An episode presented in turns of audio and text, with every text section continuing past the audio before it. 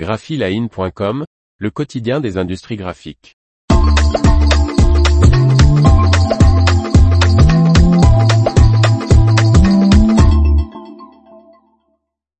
Prima Media rapatrie l'impression de quatre magazines en France. Par Faustine Loison. La chute de l'activité Helio de l'allemand Bertelsmann profite au français Rico Bono imprimeur. Bonne nouvelle pour l'industrie française.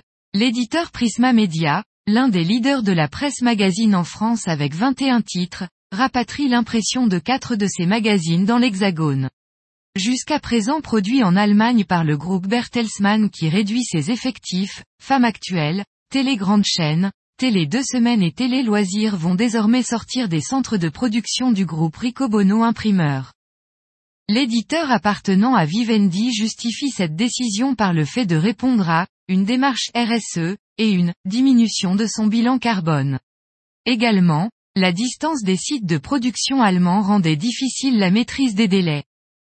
Groupe Ricobono Imprimeur récupère ainsi respectivement l'impression de 550 000 et 380 000 exemplaires des hebdomadaires Télé Loisirs et Femmes Actuelles et de 550 000 et 600 000 exemplaires des bimensuels Télé Deux Semaines et Télé Loisirs.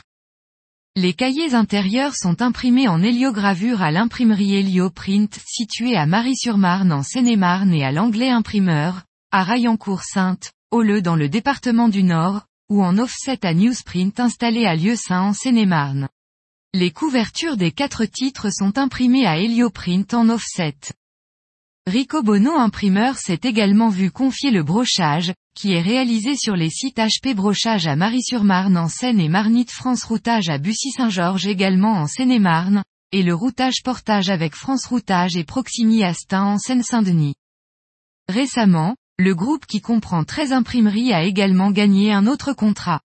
Depuis le début d'année, Rico Bono imprimeur imprime le tirage des quotidiens Monde et les échos réalisés jusqu'à présent sur le site de Midi Libre dans l'Hérault, représentant 175 000 exemplaires par semaine. L'information vous a plu? N'oubliez pas de laisser 5 étoiles sur votre logiciel de podcast.